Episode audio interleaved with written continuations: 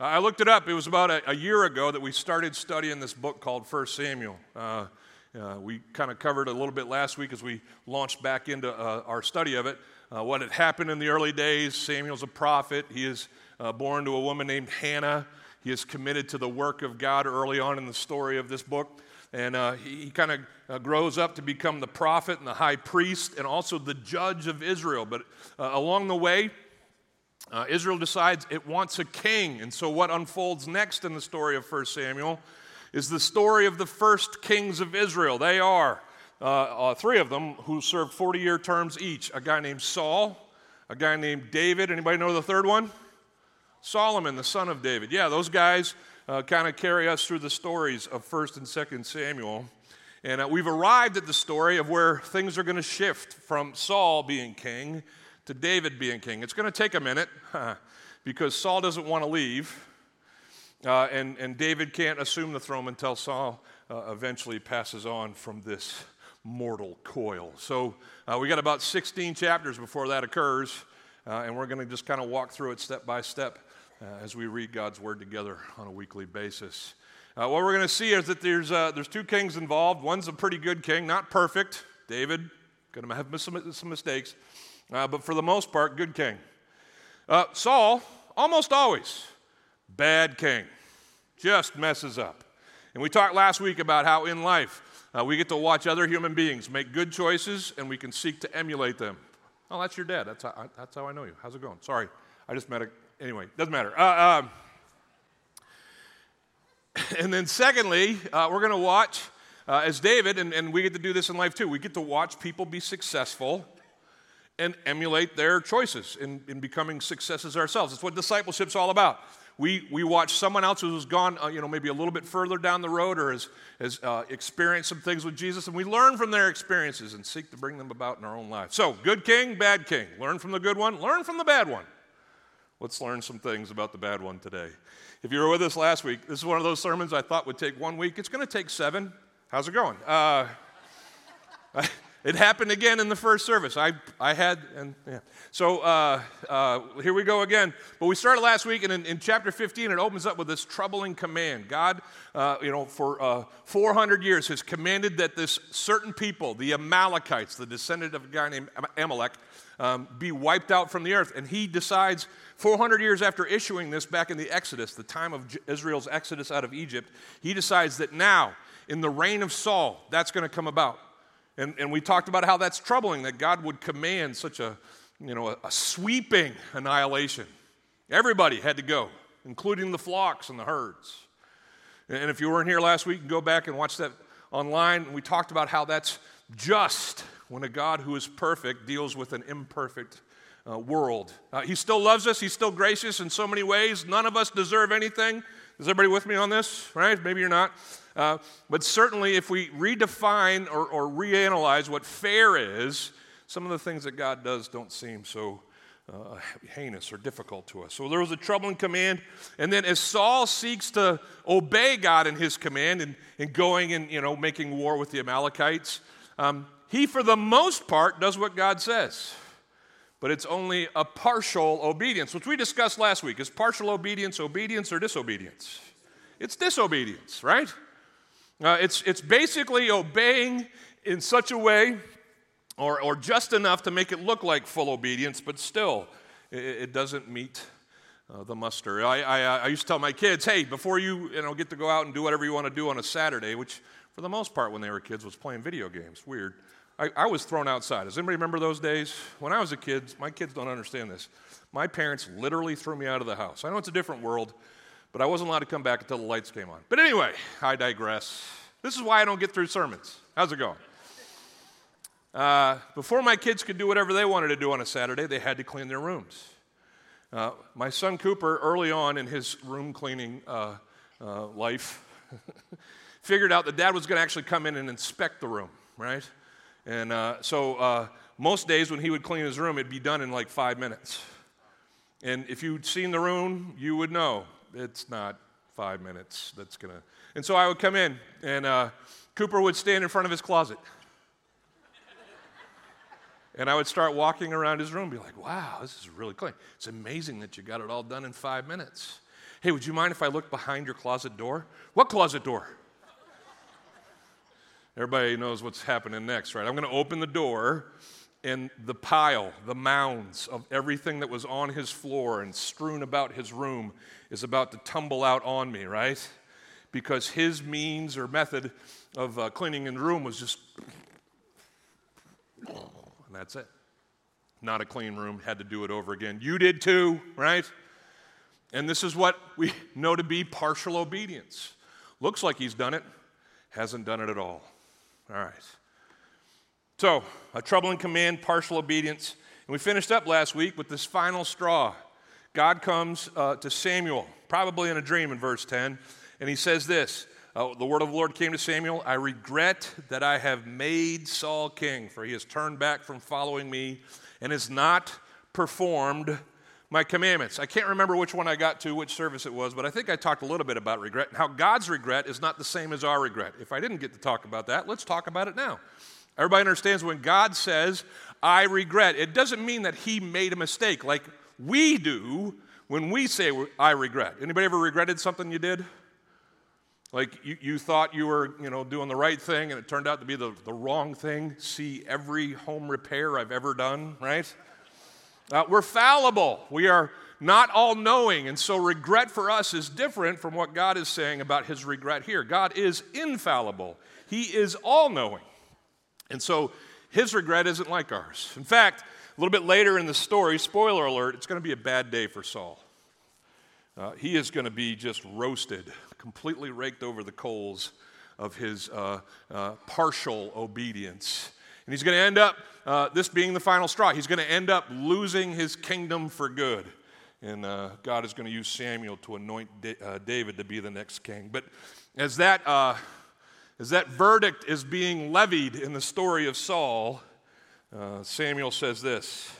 Um, he says in verse 29 of the chapter at the end, and also, BT Dubs, by the way, the glory of Israel, one of the Old Testament names of God, will not lie or say it with me or have what? So within 15, 16 verses, God says, I regret that I put Saul on the throne. But then Samuel says, just so you know, God's regret not the same as ours. God will not regret or have regret, for he is what? Not a man, that he should have regret like we do. His regret's different. And so the final straw brings out this idea of God's regret. But his regret is mostly like this. Um, he is mostly regretting for Israel the choice that they made to clamor for and, and demand a king for him that he knew wasn't going to work. He, in his uh, fatherly, fatherly knowledge, said, Okay, I'll give you this, and we're going to see how this works out. Any parent ever done that to your kid? They've demanded, I want to do it this way, I want to do it this way. All right, here we go. And then it doesn't work out. And I knew it wasn't going to work out, and I regret that you're experiencing the consequences of your stupidity but this is what you had to do to be able to learn. And that's the regret that God has. All right. The next part we need to look at. It says that Samuel, verse 15, uh, or verse 11, uh, last part of chapter 15, Samuel was angry. And he cried to the Lord all night. Like all night. He, he finds out that this is where Israel's going. This is where Saul has taken Israel. Saul's going to be deposed and he's angry. So angry that he stays up the whole night crying out to God. Uh, some, you know, understandings of this Hebrew word is that he wept to the Lord all night. Now, it doesn't give us much more than that, so we have to kind of ask the question what made Sam so angry and what kept him up all night? Certainly, a couple possibilities. One most likely, the other one maybe, but the most likely one is that Samuel, in this all night crying and anger, was grieving with God over Saul's sin. It broke his heart that God's heart was broken over the choices of Saul, and together they lamented that this is where things had ended up. It reminds me of what Jesus taught in the Sermon on the Mount in the first few verses there as he's listing out the Beatitudes. He says this in Matthew chapter 5, verse 4. He says, Blessed are those who mourn. Anybody ever read that one before, heard that one before? I've preached it to you a couple times. It's one of these kind of odd uh, unlikely, we would maybe say, um, references or, or statements that Jesus makes. It doesn't seem like mourning is a blessed thing at all. Blessed are those who mourn. Uh, blessed is this word that in the Greek means approved of. God approves of those who mourn. For they shall be comforted. Mourn over what?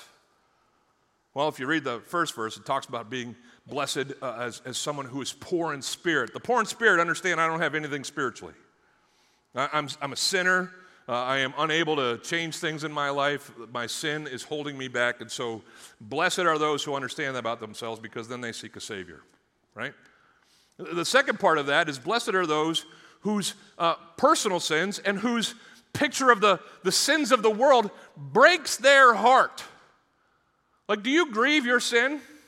We're going to see a guy, a king, who does not grieve his sin at all. At all. In fact, he's going to do everything he can to justify his sin, and it's not going to end well for Saul. You good at that? Most people are. I didn't do that. My sin's not that bad. This isn't really making a difference in my life's bottom line. No, Jesus says, hey, you know what God approves of? He approves of the human heart that breaks over the sins of the world, your personal sins and the sins that you see around you. Blessed are those who mourn for they shall be comforted. You know, it's right for us to grieve, to even be angry when things aren't as God has designed or has He desires them to be. It's right for us to, for it to be uh, visceral. Now, we're going to be careful about our reactions, right? But certainly, it should bother us, these things that bother God. So, when a, a fire engulfs a, a Hawaiian island, it should bother us that that happened. And we should seek wherever possible for us to pray for and provide for as, as storms form in the Gulf. Who read the newspaper this morning? That's an old statement. Uh, but as, as, as things kind of, we should pray for the sparing of anybody. Don't just pray that the storm doesn't come. Everybody gets that, right? Don't just pray that the storm doesn't hit us because it's going to hit somebody else. Just pray that the storm doesn't. Everybody with me? But we care about the brokenness of the world. We care about the impact of sin on people. And it changes how we live. That's what Samuel was doing. He was angry with God, probably, and stayed up all night uh, because of it.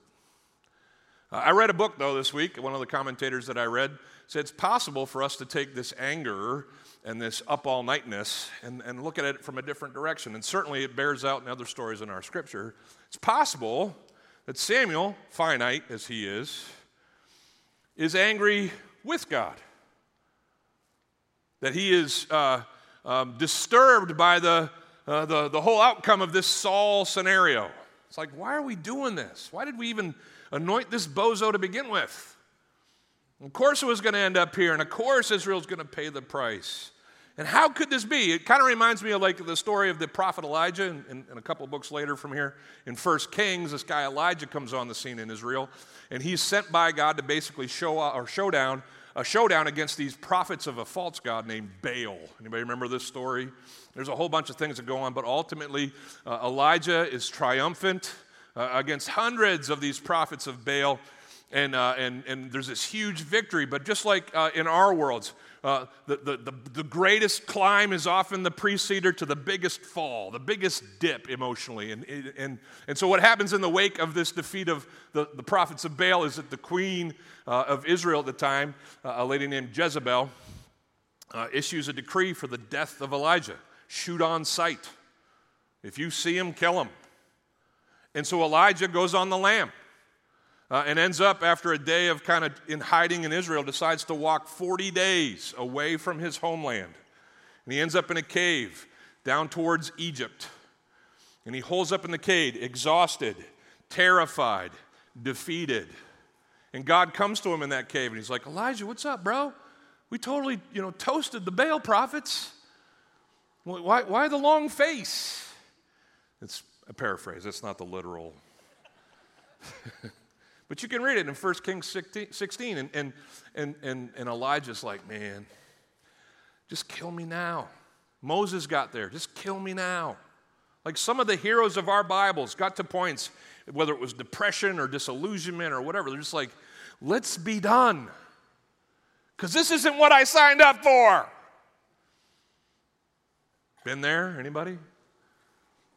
Stayed up late at night wondering why your kids fill in the blank? Um, lost sleep and cried more tears than your body can produce over the, the death of someone that you loved and you weren't ready to say goodbye to? Ever, you know, had something happen that just made you stay up all night and shake an angry fist in the face of a holy God?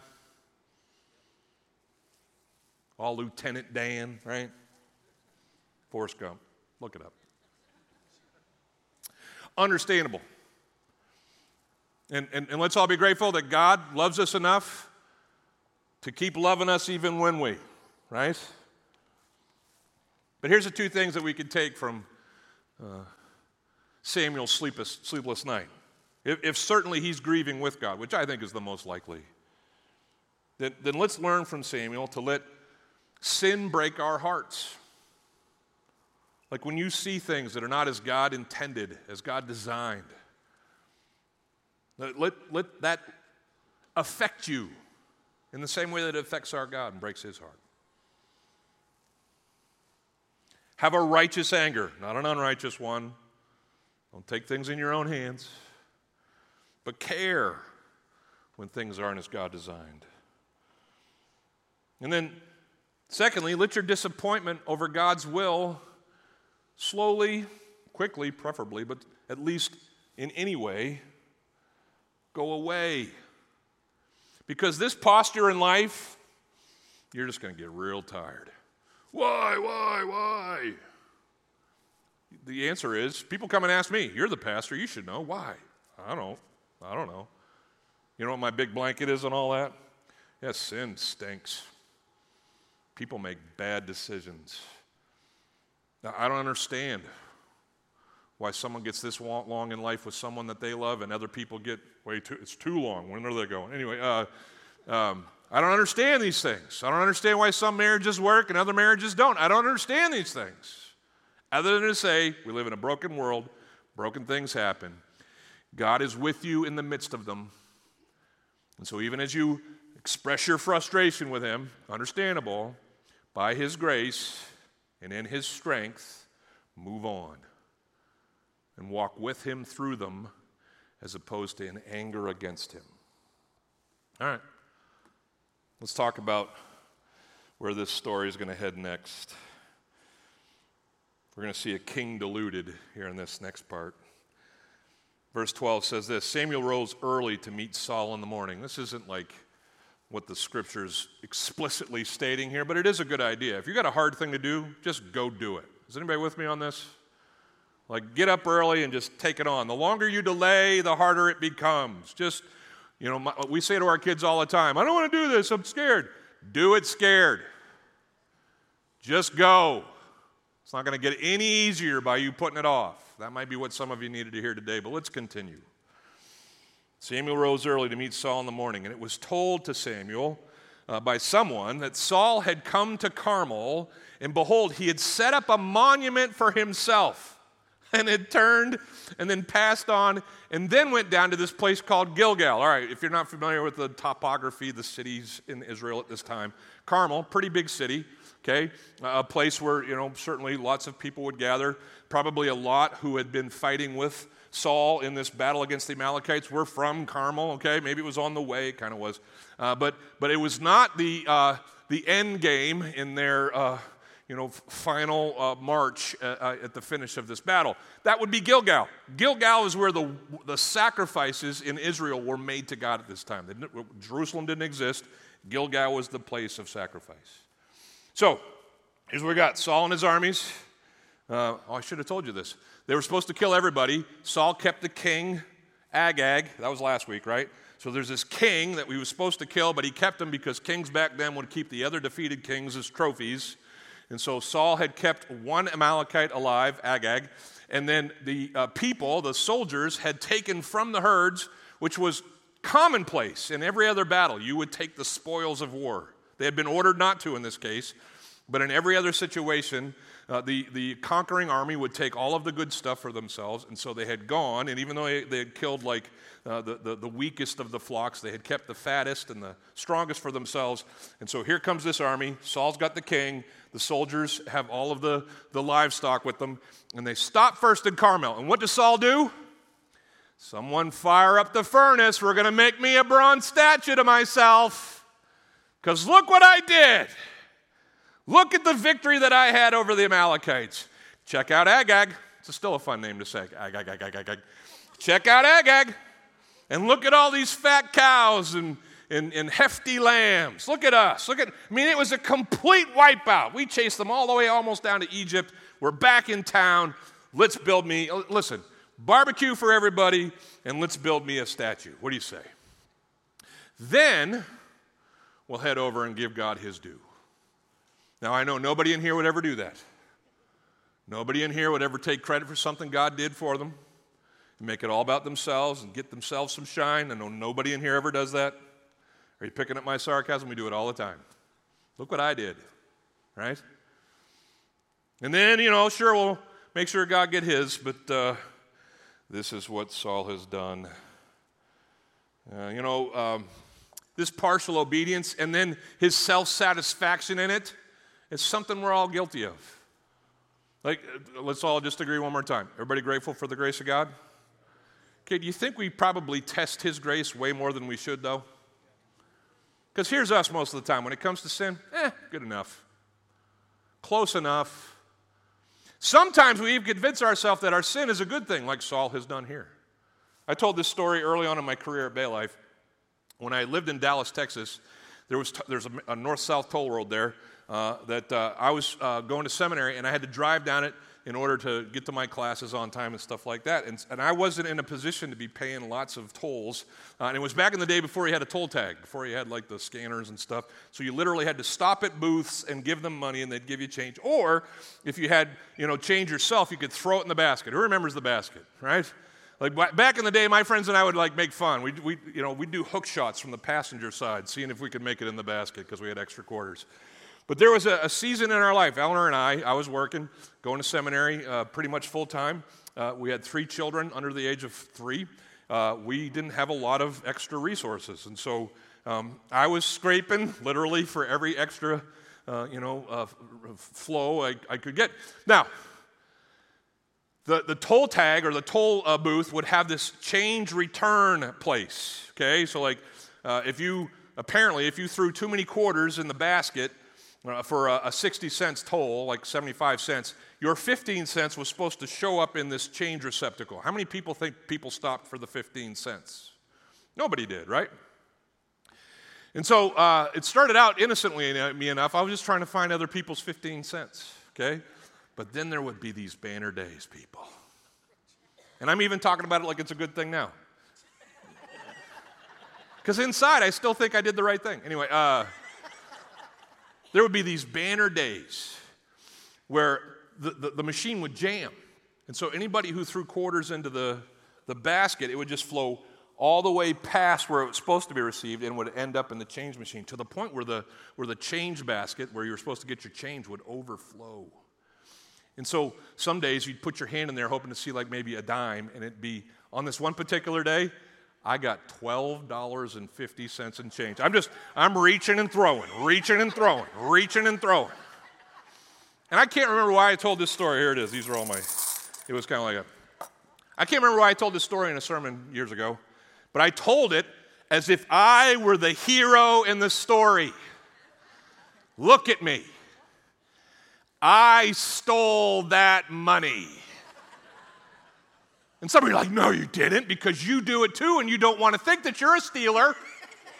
It may not be a basket at a toll booth, but you're taking whatever you can find, and you want that to be okay. And I'm here to tell you if you take something that's not yours, it's stealing.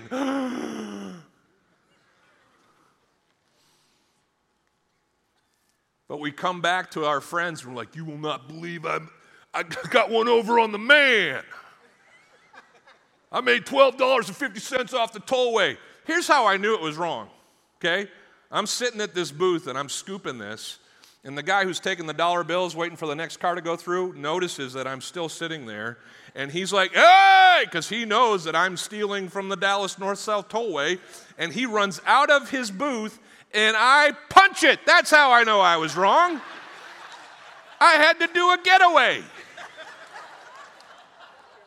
Quarters are falling out my window as I'm squealing tires, trying to get out of this booth.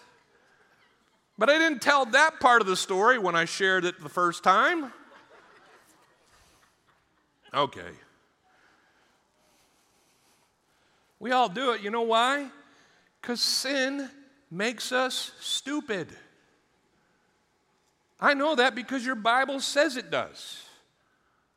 As Paul is speaking about sin and its effects on the world in the first chapter that he wrote to the Romans, he says this in chapter 1, verse 21 for although the humans knew God, they did not honor him as God or give thanks to him. But they instead, because of sin, implied in the context, became futile in their thinking and foolish in their hearts. Their hearts were darkened. They got dumb and dark, claiming to be wise. They became fools. That's the part I wanted to get. Saul was like, How wise am I? How great is this? I got this very specific command to go wipe out all of Amalek, but I know better. I'll keep the king, we'll keep the fat cows. It's a win win. God what, got what he wanted, I got what I wanted. Let's build the statue. Is that you? It is. Somewhere in your matrix of life, you justify sin just like Saul does. You've convinced yourself it's okay, God will forgive me, it's not that bad. And off you go. Saul's just 100% positive that he's doing this amazing thing. So positive that when he sees Saul, excuse me, Samuel, Saul sees Samuel uh, as he approaches him, uh, wherever that is, between Carmel and Gilgal, or if it was a Gilgal, we're not sure. But they finally meet, and, and, and Saul speaks first. Look what it says in verse 13 of chapter 15. Samuel comes to Saul, and Saul says to Samuel, Blessed be you to the Lord. Confers this blessing on the prophet. He says very emphatically, I have performed the commandment of the Lord. He's, he's like some kid, like maybe me, who in 1980 uh, won the Jerry Lee Lewis uh, spelling bee in his school in Quincy, Massachusetts, and was the recipient of this fine bee trophy. I stood at the, thank, thank you. That's appropriate, thank you. I stood at the door as I heard the car come into the garage. It was my dad returning from work, and I stood at the door like this. And as he walked through, and he's like, oh, What'd you do? And I was like, I won the school spelling bee. right? And he applauded, and my family applauded, and they've uh, revered me ever since. But that's Saul. Look what I did. I kept the command of God, nailed it. Mic drop. But his supposed success is about to be revealed for the abject failure that it is. The prophet is about to, once again, confront his king. We got a king confronted. And he starts in a way that I think is so fitting Saul, I did it. I kept the commandment of God. Samuel, verse 14. Well, what then is the bleating of the sheep in my ears and the lowing of the oxen that I hear? Hang on, I remember telling you to wipe everything out. What are you doing with all these cows and lambs? How come I hear the herds? What gives, Saul? Does anybody notice this? How sin just kind of has a way of finding you out. Has anybody noticed that? I think maybe God and His Holy Spirit is kind of behind some of that, right? Like, like I don't know about you, I get caught a bunch. yeah, you want to know how, don't you? All right, uh, I'll give you, for instance, there'll be some times where Eleanor and I are trying to eat better, okay? And uh, and I'll, you know, I'll come home at, at, at dinner time. She'll be like, how, how was your eating today? I'll be great. And then she'll walk up to me, and I've almost shaved this thing a couple times because of this, but uh, she'll walk up to me and she'll reach in and she'll pull like a drip of queso from the, the cheese and, you know, the chips that I had at lunch. And she'll be like, huh, that looks like queso from Sabor. Is that what you had for lunch? Oh, got it, right? Because you can get away with pretty good. That can mean lots of stuff, right? How was your eating day? Pretty good. It was delicious, is what I meant. Not it was nutritious or healthy. I had me some queso. I wasn't going to say that out loud. I was just going to leave it at pretty good. But my chin found me out, right? Now that's kind of turned about, you know, fair play now. Everything that gets charged to our credit card shows up on this watch as soon as it's charged. So I'll be like, getting on the phone. Hey, what'd you get at Dairy Queen? Yeah, you know, that kind of thing. Anyway, uh, but it just has this way of surfacing, right? You just can't hide it. Over time, it's coming out. You, you keep pushing, tamping it down, but eventually it just kind of seeps around the edges. The, the lambs baa, the cows moo. And so you got a choice in those moments. When you've been found out, which Saul had totally been found out, you can either do what his, pred- or his successor does, David, uh, without blowing that story. David basically um, sleeps with another man's wife. Her name is Bathsheba. He is complicit in the murder of that man, murder by war. It's a long story, but it's in there. He is confronted by the prophet of his time, a guy named Nathan, great hot dogs. And Nathan comes up to David and tells him a story about a lamb. And when it finally comes to light that the guy in the story is David and he took the lamb of the other man and killed the man, this is all David says. You can read it. I have sinned before God. Full stop. That's it. Not a lot of dancing. Not and, and just so you know, that is what you should do when you get busted. Yep, I did it. Yep, I was wrong. Yep, there's, there's no excuse for that behavior. And yes, I need to change it. And forgive me and help me so that I become who I'm supposed to be. That's what you do when you're found out in a, in a fault. You own it. It's what David did. It's what mature followers of Jesus who care about what he thinks about them choose to do. But those who are like Saul, like so many of us, we just can't stand the fact that we were wrong. And so we do what he did. We try to wiggle out of what is obviously uh, against the will of God.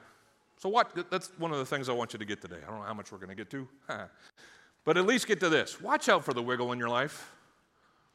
Watch out for the wiggle, wiggle, wiggle, wiggle, wiggle, wiggle, wiggle, right? Because that's what we do. We, feel, we are confident that if I can talk fast enough and think fast enough, I can work myself out of this. And it robs us, look at me, please hear me. It robs us of the humility that we're meant to have so that we can confess, identify, confess, repent, and move forward in new life, which is what God does with us sinners all the time. But the longer we wiggle, the longer we writhe in the pain that is our sin. Stop wiggling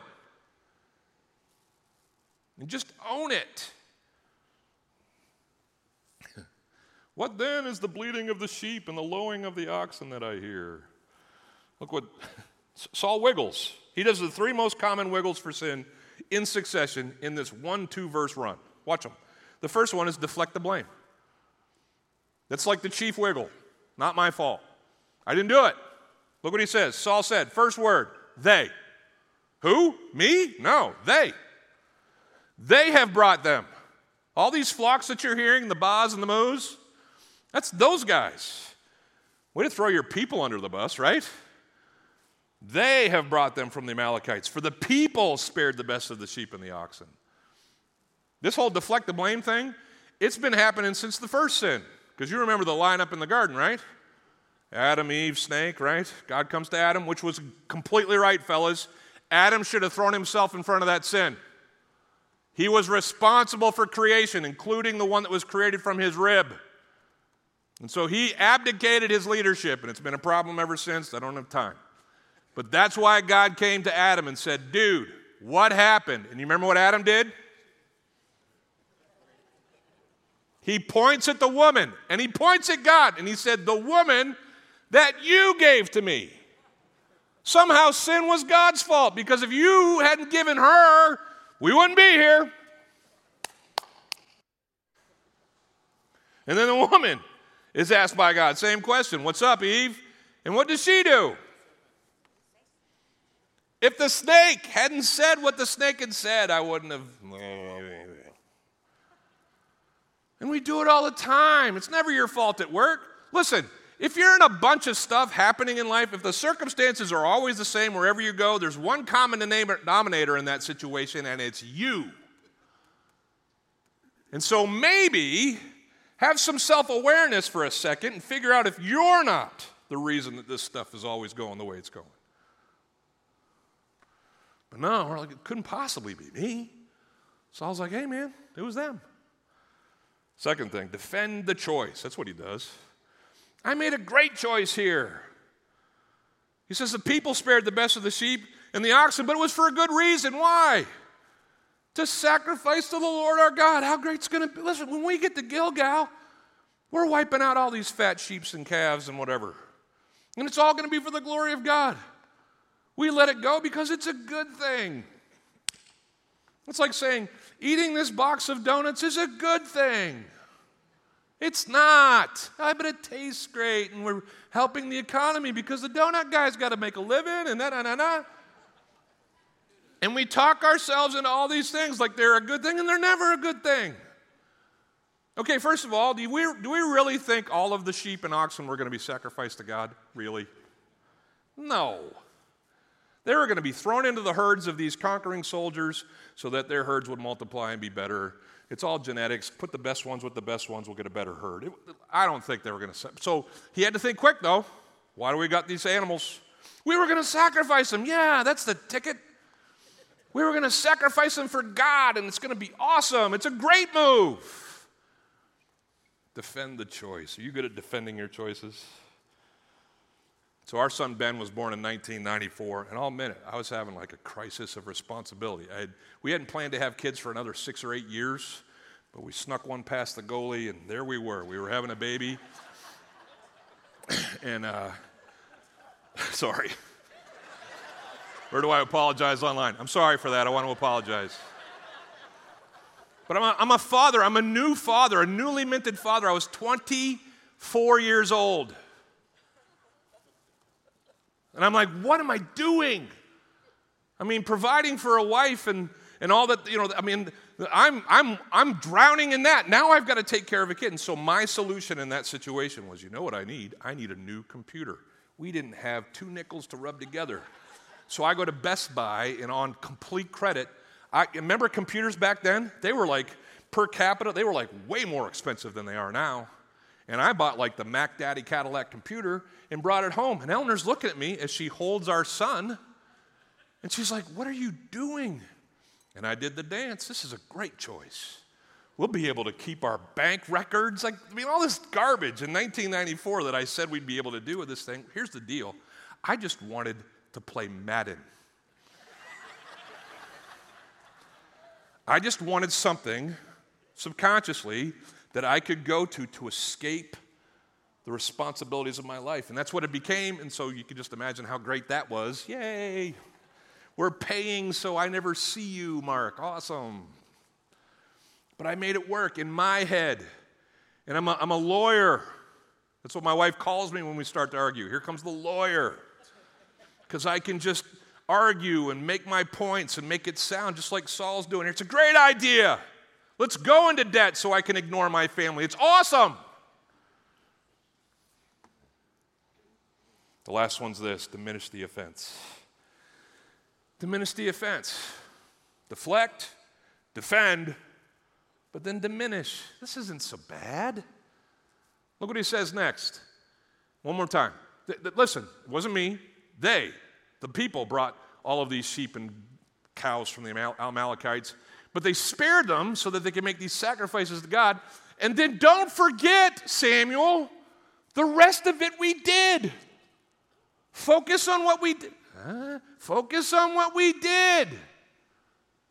see all the good parts and let that make these bad parts okay because all you're looking at is this. We did it mostly. And the alterations we made were good ones. That's the wiggle. Deflect, defend, diminish, and it's all demonic because it keeps you from what God desires for your life. This is the part where I have to stop because I got like two thirds more and no time to say it. I'll say it next week. Come back. We'll keep talking. But I wonder if you are here this morning and you've been doing that in your life, I want to be a Samuel for you. Because in the next verse, this is what Sam does. As Saul's getting going, this is what Samuel does. Samuel says to Saul, verse 16, Stop! Can you see the picture? The king of Israel surrounded by a happy army, coming back from a huge victory. As the king explains why he's built the statue and how everything he's done has been a great choice. The prophet of God says, Stop! This is crazy. Do you even hear yourself? Stop. Stop, and I'll tell you what God thinks about this. Stop and listen long enough to know what's really going on in this situation. And then Saul says, All right, fine, speak. And Samuel says this Though you are little in your own eyes, are you not the head of the tribes of Israel? He gives the given and the geometry problem. Hey, I know you think you're kind of you know, weak, and that's why you hid in the luggage at your coronation, and you never really wanted this job, and da da da. But isn't that what we do? We make excuses. Well, I did this because I'm just, you know, this way, or I'm, you know, my dad was angry, so I'm angry, so I keep be- taking it out on my wife, or you know, I mean, we have all these excuses like Saul did. But then God brings us back to, yeah, but didn't I tell you this is what you're supposed to do in this role that you have? I know you think you're small, but aren't you the head of the tribes of Israel? The Lord anointed you king over Israel. The Lord put you where you are. And so there's responsibilities that come with that. Don't deflect on the people. You're the leader. He goes on and he says, The Lord, listen, I was very clear before the whole thing started. The Lord sent you on a mission and said, Go devote to destruction the sinners, of the Amalekites, and fight against them until they are all consumed. That includes Agag, that includes the herds. God didn't stutter, neither did I. You knew what you were supposed to do. You're the king of Israel, and it's all on your head, it's all on your back because you're in charge. And then he says this, then why did you not obey the voice of the Lord? Why did you pounce on the spoil and do what was evil in the sight of the Lord? Come back next week and we'll find out what Saul says. But I wonder if I can be your Saul. Hey, man, stop. Did not God put you in the place that you are so that you could honor Him with that wife or that husband or that family? Did not God give you what you have in life so that you could seek Him for what you lack instead of making excuses for how you choose to react in those situations? Has God not been clear in his revelation to you as to what he expects for how you should live? I mean, I don't, even, I don't want to get into all the things that he says there, but he's, he's pretty clear on the ways that we should function in relationships, on the ways that we should function on a Saturday night, on the things that we should allow our eyes to see, our ears to hear, the places where we let our feet go. I mean, he's pretty clear.